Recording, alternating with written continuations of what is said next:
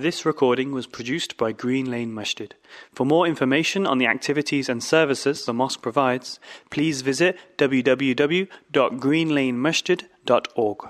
إن الحمد لله تعالى نحمده ونستعينه ونستغفره ونعوذ بالله من شرور أنفسنا ومن سيئات أعمالنا من يهده الله فلا مضل له ومن يضلل فلا هادي له وأشهد أن لا إله إلا الله وحده لا شريك له وأشهد أن محمدا عبده ورسوله.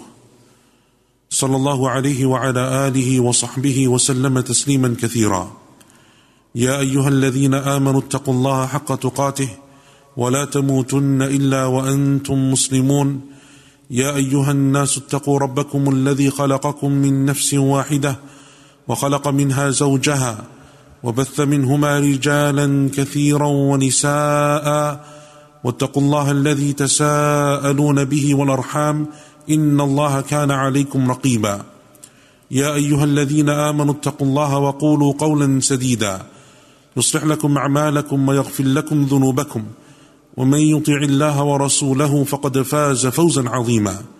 أما بعد فإن أصدق الحديث كتاب الله تعالى وخير الهدي هدي محمد صلى الله عليه وسلم وشر الأمور محدثاتها وكل محدثة بدعة وكل بدعة ضلالة وكل ضلالة في النار One of the greatest blessings and favors that Allah subhanahu wa ta'ala can bestow upon any individual is the blessing and the favor and the grace of guidance. That Allah subhanahu wa ta'ala plucks us from the depths of misguidance and darkness and He shows us the path and the way to the light of guidance. It is for that reason that each and every single Muslim, no less than 17 times a day and night, they make the dua for guidance in Surah Al-Fatiha. When they say, Ihdina sirat al-mustaqim, Oh Allah, guide us, keep us firm, keep us steadfast upon the straight path. But what we also know is that that guidance is the exclusive right of Allah subhanahu wa ta'ala. You can't earn it in terms of earn it through your through any type of money that you pay.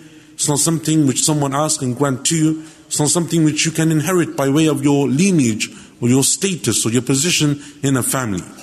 And that is why Allah subhanahu wa ta'ala also tells us concerning this guidance in the Quran, إِنَّكَ لَا تَهْدِي مَنْ أَحْبَبْتَ وَلَكِنَّ اللَّهَ يَهْدِي مَنْ يَشَاءُ You don't guide whomsoever you love, but it is Allah who guides whomsoever He chooses and wills subhanahu wa ta'ala.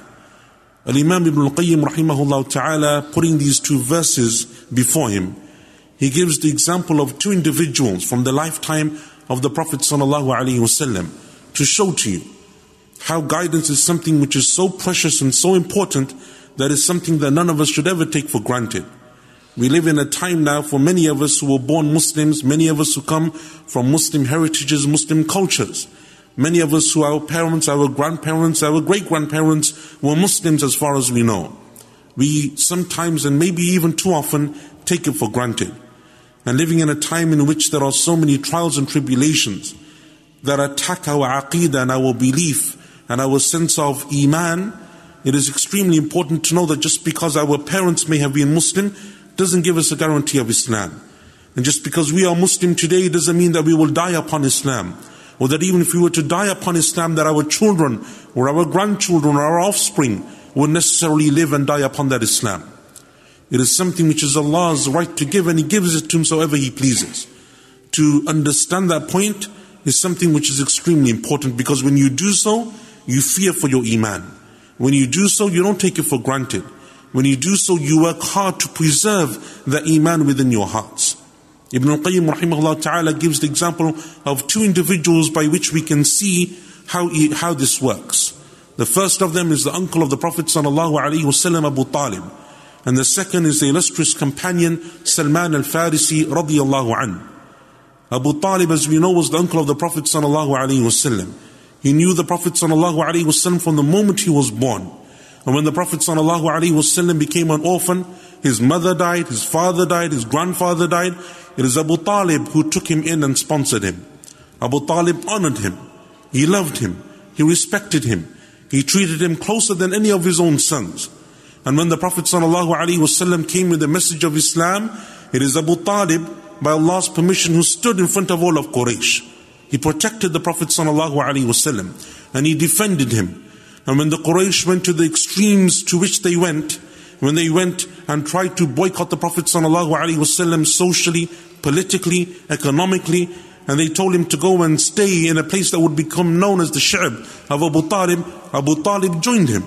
Not because Abu Talib believed in Islam or accepted the message of the Prophet ﷺ, but because of the blood and the kinship that they had. Because of how he would outwardly support him and defend his honor ﷺ.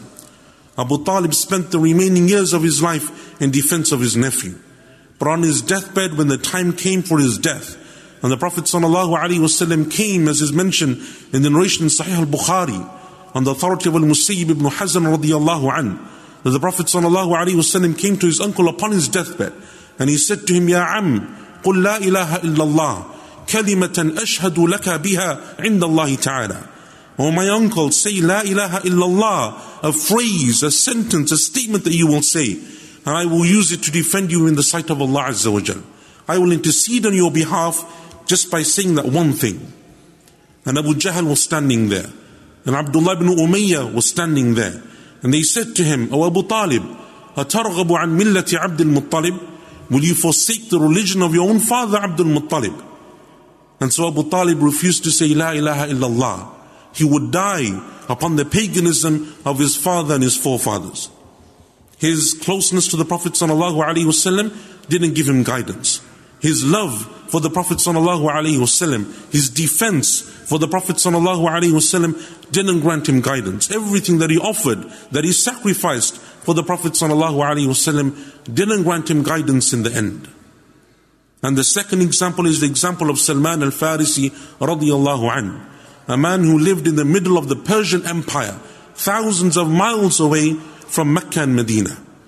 Salman al-Farisi in what is collected in the Musnad of Imam Ahmad, on the authority of Abdullah ibn Abbas radiallahu anhuma, Salman al-Farisi narrated his story to Ibn Abbas. He said that I was living in the middle of the Persian Empire, and he was a fire worshipper, a Magian. And so devoted was he to his religion that he would be from amongst those people who would tend to the fires of his temple. But one day as he was walking, he, pro- he crossed or he passed by a church and he heard them worshipping in the church. He heard them reading from the gospel in the church. And so he spent the whole day with them and he realized that their religion was better than the religion that he was upon. Because those people of that time, some of them, they still had their ability to hold on to the best of their ability to the four, to the teachings of, or the, in, to the best way possible, the teachings of the Torah and the Injil. Like Waraqa ibn Nawfal in Al Medina that the Prophet ﷺ in Mecca that the Prophet ﷺ would go to with Khadija radiallahu anha.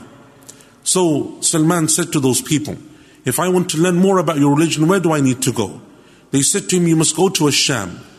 So when his father heard about this, he took Salman and he chained him to the house to stop him from leaving and changing his religion. But when Salman heard that some people had come, a caravan of people from Asham and they were going to return, he escaped. Left his father, left his family, left everything he knew because he was seeking guidance. He arrived in Asham and he met there a priest that he spent time with. And he was impressed by the way that he was trying to come closer to Allah subhanahu wa ta'ala, but the priest was an old man. And before long he was nearly passing away. So before his death, Salman asked him, Where do I go next? I want someone like you, tell me someone else that I can go to. So he said to him, Travel to another land, Mosul. There you will find another man similar to me. So Salman, after that man's death, he goes and finds another priest. Spends some time with him, but he's also old. And soon he's also about to die. So he asks him, Where do I go next? So he sends him to a third man in a third land, a place called Nisibin. So he goes there and he spends some time with that third priest. But he's also old. And before long, he's also about to die. So he asks him, Where do I go next? He sends him to a fourth land, a fourth place, Amuriya. So he goes there and he spends some time with the fourth man. But he's also old. And before his death, he says to him that I don't know of anyone else upon the way that I am upon the way that I practice my religion, there's no one left like that now. But the time has come for a prophet, and you will find him in a land where there are date palm trees. His signs will be three. Number one, that he doesn't eat from sadaqah. Number two, that he takes gifts if they're gifted to him. And number three, that he has the seal of prophethood between his shoulder blades. So Salman al Farisi finds a group of people He says to them that I will sell to you all that I have. You can take all that I have, all that I possess. Take me to this land in which there are date palm trees. They agree. They take his wealth and they take him to Arabia. But instead of taking him to Medina, which is where he wants to go, but he doesn't know the place and its name, they sell him into slavery instead. Sell him into slavery so he becomes a slave for a Jewish man far away from Medina. But after some years, that Jewish man happens to have a cousin who lives in Medina from the Jewish tribes of Medina. And on one occasion, when that man comes to visit the master of Salman, he buys Salman radiallahu an from him. And he travels with him to Medina. So in this very long convoluted way, Salman al-Farisi radiallahu an has eventually entered into the city of the Prophet sallallahu alaihi wasallam. And there he hears before long that the Prophet ﷺ has arrived, that he's in a place called Quba.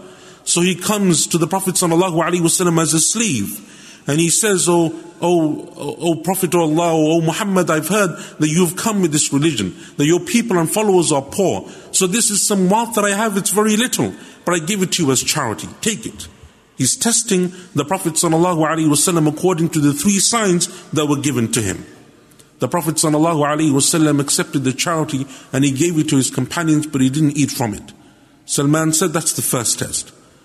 After some days and some time had passed, he came again. He's a slave. Doesn't have the luxury to come and go as he pleases. But on a second occasion, he comes to the Prophet ﷺ and he says, This time I've bought for you a gift.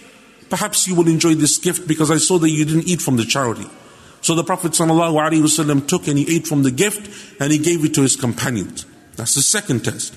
On a third occasion, he came to the Prophet ﷺ whilst he was in the graveyard of Al Baqi and he tried to come and see behind the Prophet ﷺ his shoulder blades to see the seal of prophethood.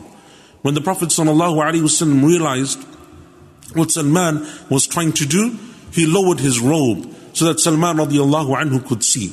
When Salman saw the third of these signs, he accepted Islam and eventually he would buy his way out of slavery, and as we know, he would become from the most senior of the companions of the Prophet sallallahu alaihi wasallam. Ibn al-Qayyim rahimahullah ta'ala gives us these two examples because they're extremely important. One, Abu Talib, his proximity, his closeness, his blood relations, his ability to have witnessed many of the early revelations and early incidents that occurred in the lifetime of the Prophet wasallam weren't enough to grant him iman. And the second is a man who lived hundreds of miles away. Didn't even know the name of the Prophet ﷺ. Didn't know the name of the city that he was going to go to. Had the vaguest of descriptions. Had to sacrifice his wealth. Had to sacrifice his family ties. Had to be sold into slavery so that eventually he could come and arrive in Medina and accept Islam. That is in itself a lesson for us to ponder upon and to contemplate upon. The number one, we ask Allah subhanahu wa ta'ala for blessing for the blessing of guidance. We repeat that guidance and that ask for guidance each and every single day. But at the same time, we understand the reality that it is so precious because if the Prophet ﷺ couldn't guide his own uncle, despite everything that he did for Islam and for the Prophet ﷺ, it shows to you that it is not something which is so easily bought, nor is it something which we should take for granted. I ask Allah subhanahu wa ta'ala that He grants each and every single one of us, our families, our children, our offspring, the blessing of guidance. That Allah subhanahu wa ta'ala keeps us steadfast upon that in this life. That Allah Azza wa allows us to die upon Islam and He resurrects us in the company of the people of Iman. بارك الله لي ولكم في القرآن والسنة ونفعني وإياكم بما فيه من الآيات والحكمة أقول قولي هذا واستغفر الله لي ولكم ولجميع المسلمين من كل ذنب فاستغفروه إنه كان غفارا بسم الله والحمد لله والصلاة والسلام على رسول الله وعلى آله وصحبه ومن والاه وسلم تسليما كثيرا أما بعد One of the greatest lessons that we take from the story of Salman radiallahu an is that when a person is sincere in guidance, in seeking guidance, has sincerity in wanting to come closer to Allah subhanahu wa ta'ala, Allah Azza wa Jal blesses that sincerity and He grants them the guidance that they wish for. But look at how much Salman had to sacrifice.